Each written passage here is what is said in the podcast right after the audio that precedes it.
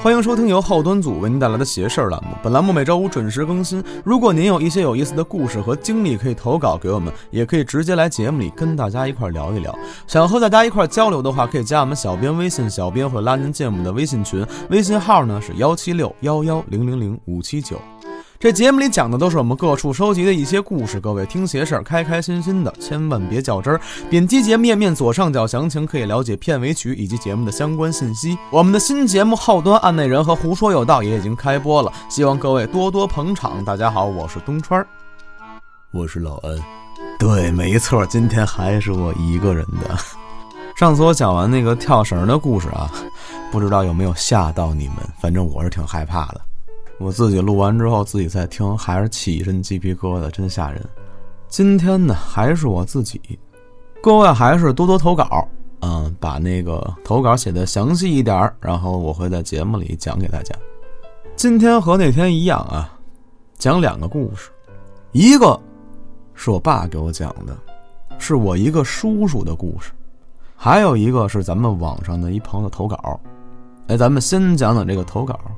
这事儿呢发生在十年前，哎，十年前的一个春天，咱们的男一号啊小童，当时好了个女朋友，跟女朋友还有这个女朋友的妹妹，还有那女朋友妹妹的男朋友啊一块儿出去玩去。嗯，这段挺拗口，一共四个人，两对情侣嘛，出去玩去，打算住一宿，哎，就找了一个地方准备开房去。玩不玩的其实都不重要，离家其实也不远，也能回家住啊，主要是能出来住一宿，不想和彼此分开。他们开房这地方啊还挺偏的那么一地儿，当时他们还在上学呀，兜里也没什么钱，为了便宜才选的这个地方。而且这地方小童是知道的，有点乱。他们呢找了一个民宿，哎，这民宿还挺好，挺便宜的，比别的地儿便宜好多。哎，过去了。他们去的呀是一居民楼，也是那种带电梯的，哎，只不过就是看起来有点破旧了。一进这楼呢，小童就感觉特别难受，就这整个楼里的灯光啊都是那种暗黄色的，而且整栋楼感觉通风不是特别好，反正一进去就给他一种很压抑的感觉。再加上这晚上小风一刮，给人感觉还挺瘆人的。但是呢这小童啊他是第一次哎处男，比较激动，哎呀整个心情都十分的亢奋，也就忽略了这些奇怪的感觉了。紧接着哎这两对情侣就进去了，他们一共啊租了两间房子，哎两个一居，住对面。人妹妹跟男朋友直接就回自己那房去了，该干嘛干嘛去了。他们俩呢也回屋了，哎，尴尬的在床上一坐，也不知道聊什么呀，就光说那饿不饿呀，说怎么着怎么着聊起来了，也不知道该怎么下手。他们租的这个房间呀，是类似民宿那种，哎，是日租房。推门一进，哎，左手边就是卫生间，再进去呢是客厅，哎，还有一厨房。厨房的门啊是那种毛玻璃的门。当时呢，外边下点小雨。他们就把所有窗户都关上了，还怕这雨捎进来。俩人跟床上聊半天了呀，小童也紧张，就说那我我上个厕所去啊。小童就去厕所了。小童当时上完厕所，哎，冲完水还把马桶盖放下来了。他想给自己这个女朋友啊留个好印象，哎，知道自己是一个比较懂礼貌的好少年。回来之后呢，这女朋友也坐立不安呀，也挺紧张的，就说那个你渴不渴呀，你刚尿完是吧，这刚流失大量水分，我给你接杯水去吧。哎，这女朋友起身去接水去了，她就跟床边上坐着思考着待会儿怎么行动啊。在客厅啊厨房边上有一饮水机，哎，她听见这个女朋友走过去拿着杯子去接水，听见了饮水机流出来的水流声。可过了一会儿，声音戛然而止，取而代之的是女朋友有些颤抖的声音：“你过来看看，这这是什么呀？”小童听见之后，赶紧就跑了出去。这一出去，就看见女朋友对着厨房的门死死地盯着，眼睛里全都是惊恐。小童也看了过去，刚才说了，厨房的门是那种毛玻璃的门，小童看过去好像是个人影，具体是什么看不清。小童往前走了两步，想仔细看看，这会儿女朋友在身后就说：“那是个人吗？”而这个时候小童也已经看清了，毛玻璃的后面绝对是个人，那是一个男人，就站在离门不远的地方，左手应该是放在胸口，而他右手好像是拿着一把刀，站在这个毛玻璃的背后。当时小童第一个反应就是，这是不是打劫的呀？埋伏在这儿。当时他胆子也挺大的，而且这女朋友就在边上呢，对吧？而且还打扰了自己，是吧？宏伟的计划，生气呀，就打算开门跟那人拼了。但是这一拉门发现拉不开，门锁上了，而且这钥匙孔在小童这边。找了钥匙捅开了锁，可这门把手还是拧不动，锁在自己这边啊。如果说这里边是个人的话，那他不就出不来了吗？当时小童的女朋友啊，已经吓得跑回了卧室，不敢动了。这会儿小童站那儿就开始研究，这会不会是什么东西的影子呀？看起来很像是一个拿刀的造型啊。而且他也想了，为什么开不开这门？因为这种日租房啊，一般会把这种厨房改成储物间，不让你用，所以他觉得可能会不会是老板故意的不让你开这个门。正琢磨着呢，女朋友可在屋里已经吓得不行了呀，就跟小童说：“你别看了，你你你给我害怕。”哎，这小童没办法，只能过去去哄自己女朋友啊。哎呀，就哄他女朋友说：“你别害怕了啊。”当时呢，这女朋友妹妹和她男朋友还没进入尾声啊，还没结束呢，所以他们也不好意思这时候过去喊他们呀，只能等着。他们就在房间里头等着呀，啥也没干。女朋友一直在害怕呀，他就一直在安慰女朋友说：“啊，没事啊，他们一会儿就过来找咱们了。”没过一会儿，哎，就听见砰砰砰有人敲门。小童子带着女朋友就去开门去了。这一开门，女朋友看见自己妹妹了，哎呀，一下就扑过去了，抱着自己妹妹哭着就把这些情况跟妹妹说了。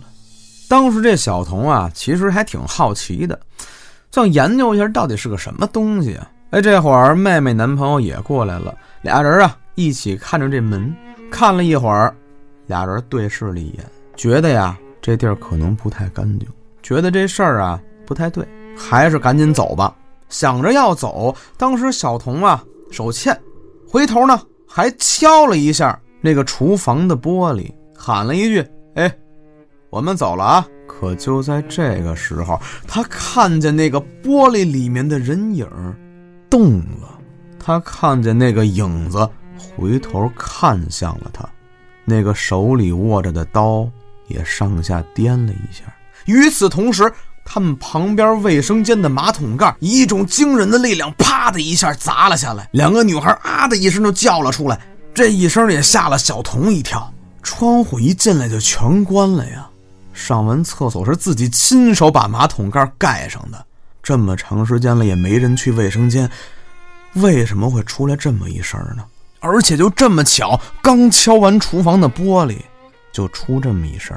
小童和妹妹男朋友又对视了一眼，低声的说了一句：“赶紧走。”紧接着几个人就往外跑，可就在刚出房门的一刹那，卫生间里啪的又是一声巨响，而且比上一声还要大，吓得几个人撒腿就跑。这两对情侣一路就跑到电梯间了，到电梯间几个人喘着粗气摁着电梯，可是这电梯到他们这层不停，无论他们是摁上还是摁下，电梯就是不停在他们这层。就这样他们等了得有五六分钟，两侧一共四个电梯，没有一个停在他们这层。妹妹说：“不行，咱们走楼梯吧。”小童当时就制止了，因为他觉得无论是电梯还是楼梯现在都不安全，可如果非得选的话，宁愿他选择坐电梯，因为现在电梯一直不停，说明有什么东西在逼着他们走楼梯。几个人就这样傻傻的等着电梯。哎，就在这个时候，从走廊里走来一个大爷。哎，这大爷四五十岁，拿着个垃圾准备扔去，好像一进来就看这几个孩子神色慌张的，看这女孩都快哭了，就问他们：“你们怎么了？”他们就说：“啊，刚才跟屋里头看见人影，马桶盖会动，哎呦，可吓人了。”大爷听完之后沉吟了片刻，跟他们说：“没事啊，你看这电梯这不就快下来了吗？看看这回停不停。”而这次电梯到了他们这层停了，他们这五个人一起进了电梯。大爷摁了一楼，对着这几个孩子严肃地说：“你们啊还小，以后这地方啊还是最好别来了，赶紧回家吧。”这几个人没明白大爷是什么意思，出了电梯跟大爷道别之后，哎，这两个男孩就各自送自己女朋友回家了。之后呢，小童自己也回家了，可是直到现在他也没想明白当时马桶盖为什么会响，厨房里的那个到底是人还是什么别的东西呢？他转头看了一眼自己，如果当时他不是童子之身，那会不会有什么其他的结局啊？当然了，后面在想的也都是一些想法了。大家如果对这个故事有什么想法或者一些脑洞啊，可以在评论区里大家讨论起来。反正我看完这故事吧，我就觉得处男挺好啊，就跟我一样，我也是关键时刻能保护自己女朋友生命安全，对吧？这个故事到这儿就结束了。刚才咱们也说了啊，今天有两个故事，这第二个故事就是今天我爸刚给我讲的，这是发生在我一个叔叔身上的故事。说是叫叔叔啊，其实跟嘉哥也差不多大，主要是他跟我爸认识嘛，按辈分我是应该叫叔叔的。啊，这件事儿呢就发生在我这个叔叔上大学的时候。哎，当时住宿嘛，这宿舍里啊一共有两张床，这两张床上下铺，一共一宿舍四个人。故事就发生在这个宿舍，这叔叔他睡上铺，而且平时睡得也晚，年轻人嘛不爱睡觉，其他人都睡了，哎，大半夜的自己跟床上躺着，好不容易迷迷瞪瞪的感觉要睡着了，就感觉有人用力的扯了一下自己。哎呦，哎，怎么回事？以为自己撒癔症了，正纳着闷儿呢，就感觉自己的胳膊又被往外扯了一下。这次整个人都被拉到床边了，还没纳过闷儿来呢，紧接着又被拉了一下，赶紧就把胳膊伸了回来，一下就钻进了自己的被子里。叔叔回忆说，当时胳膊被拽的时候，能感觉到那个人的温度，手很凉，而且有很明显的触觉，就像是一双长满老茧的手一样。他把自己完全的蒙在被子里，在被子里瑟瑟发抖，回想着刚才发生的一切，想不明白。宿舍里面的呼噜声跌宕起伏的，但是却显得这房间里十分的安静。在被子里，那种巨大的恐惧一直没有消散。他在想，这是不是有人来抢劫呀？但是为什么拽自己呀？偷东西吗？所有的可能都没法解释，说不通。就在他疯狂思考该怎么办的时候，屋子里仅剩的呼噜声突然戛然而止，大概过了五秒钟左右，极度的安静。就听见对面那张床吱扭晃动了两下，紧接着啊的一声撕心裂肺的呐喊，伴随着呐喊声，对面那张床开始剧烈的颤抖，吱吱呀呀吱吱呀呀的，最后痛的一声巨响，一切又陷入了一种诡异的宁静。这一切发生的太快了，叔叔还没反应过来呢，就已经结束了。刚才是什么声音呀？床为什么会颤呢？这么大的声，为什么他们都没醒过来呀？就这样，在安静里过了不知道多长时间，他的好奇心一点点的战胜了他的恐惧。他慢慢的把自己的被子掀开了一个缝儿，偷偷的往外一看，透过月光，他看见对面下铺的同学在慢慢的被人拖着脚往下拽，而那个拖着同学的是一个头发乱糟糟、穿着一身烂衣服的人，就像一个流浪汉。就在叔叔被眼前的景象惊呆住的时候，就看那个人动作停了一下，慢慢的把头转了回来。当时叔叔赶紧就把自己蒙起来了，躲在被子里依然瑟瑟发抖。正在不知道该怎么办的时候，他的身体好像碰到了一个什么硬硬的东西，拿手一摸，是自己的手机。急中生智，在被窝里头就打开手机，给那个正在被拖走的同学打了一电话。紧接着，对面下铺的手机响了。爷爷，您孙子给您来电话了。伴随着这搞笑的铃声，恐怖的氛围也减轻了不少。响了大概这么十几秒钟，就听见自己的这下铺说话了：“我说谁手机呀、啊？”哎，对面那上铺也醒了，嘴里也嘟嘟囔囔、骂骂咧咧的。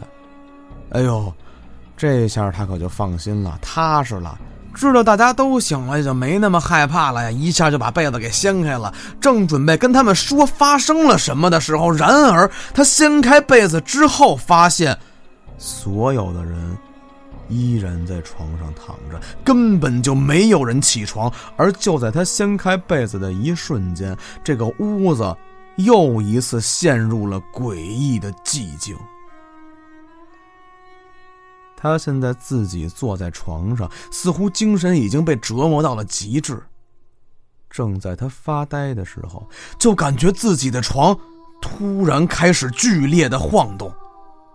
他坐在床的中间，感觉自己身下的床板开始咚咚咚的，有人在用力的敲。此刻他已经崩溃了，手里握着手机，大喊大叫，撕心裂肺的骂人。可能是情绪太过激动了，也可能是过于恐惧，紧接着他感到一阵眩晕，然后躺床上就晕倒了。一觉睡醒，已经是第二天上午十点了。今天休息，所以所有人都在睡懒觉。叔叔醒了之后，回想起昨天晚上的事儿，哎，真是个可怕的噩梦啊，太吓人了。下床之后，他还特意去看了一眼对面下铺的那个同学。这一看，可吓了一跳。对面那同学的额头上啊，红红的，就好像是撞到什么东西似的，上面还有一些已经干了的血迹。他正纳闷呢，自己下铺也睡醒了，还问他呢：“你干嘛呢？你盯着他看。”而我这叔叔一回头，发现自己的下铺额头上也是红红的，有干了的血迹。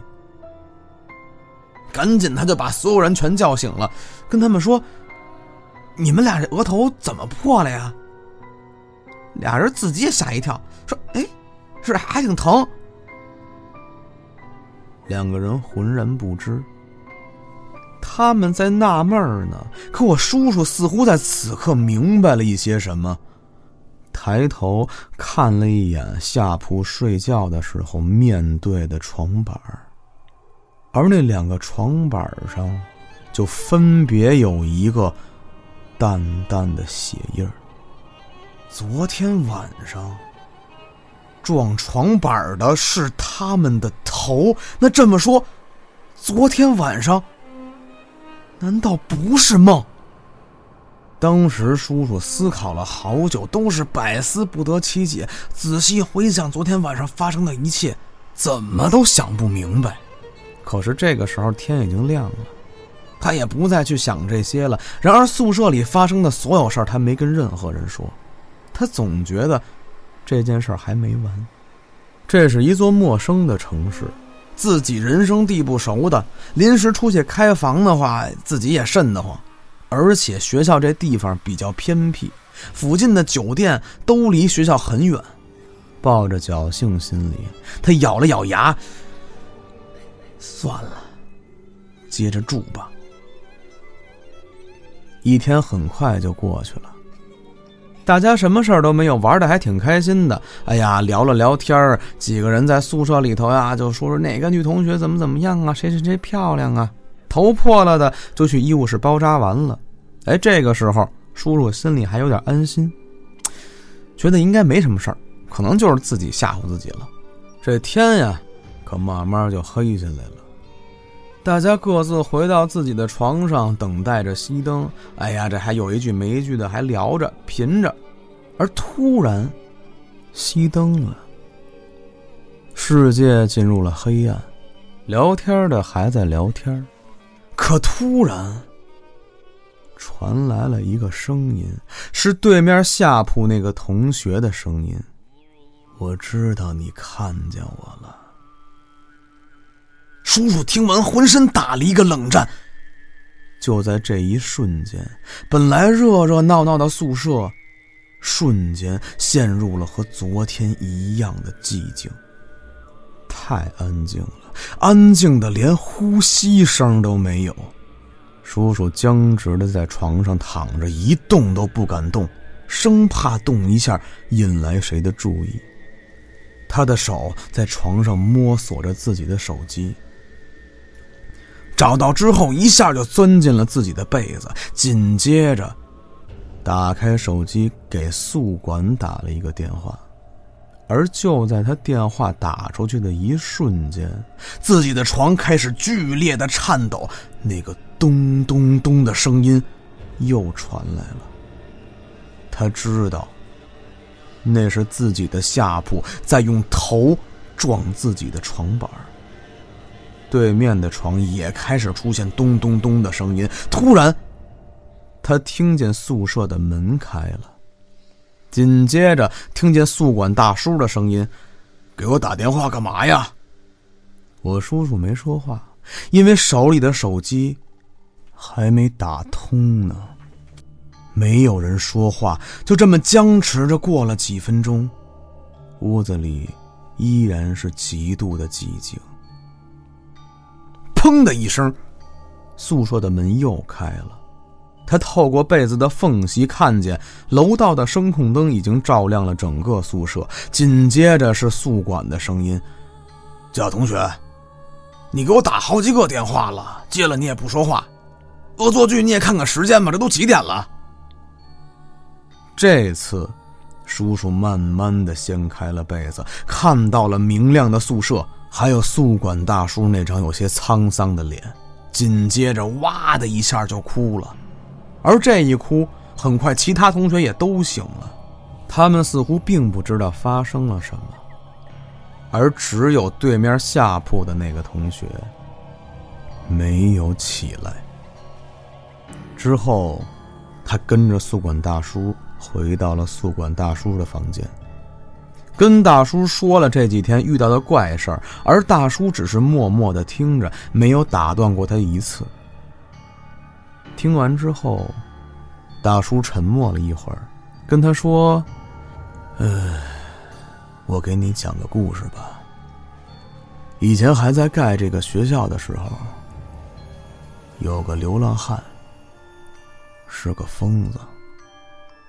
有一天跑过来问能不能住在这儿，我当时就是其中一个工人，我们还一起嘲笑他，最后把他赶走了。可是不知道他从哪儿还是钻进来了，估计他是怕被发现，还找了一个特别偏僻的地方睡觉。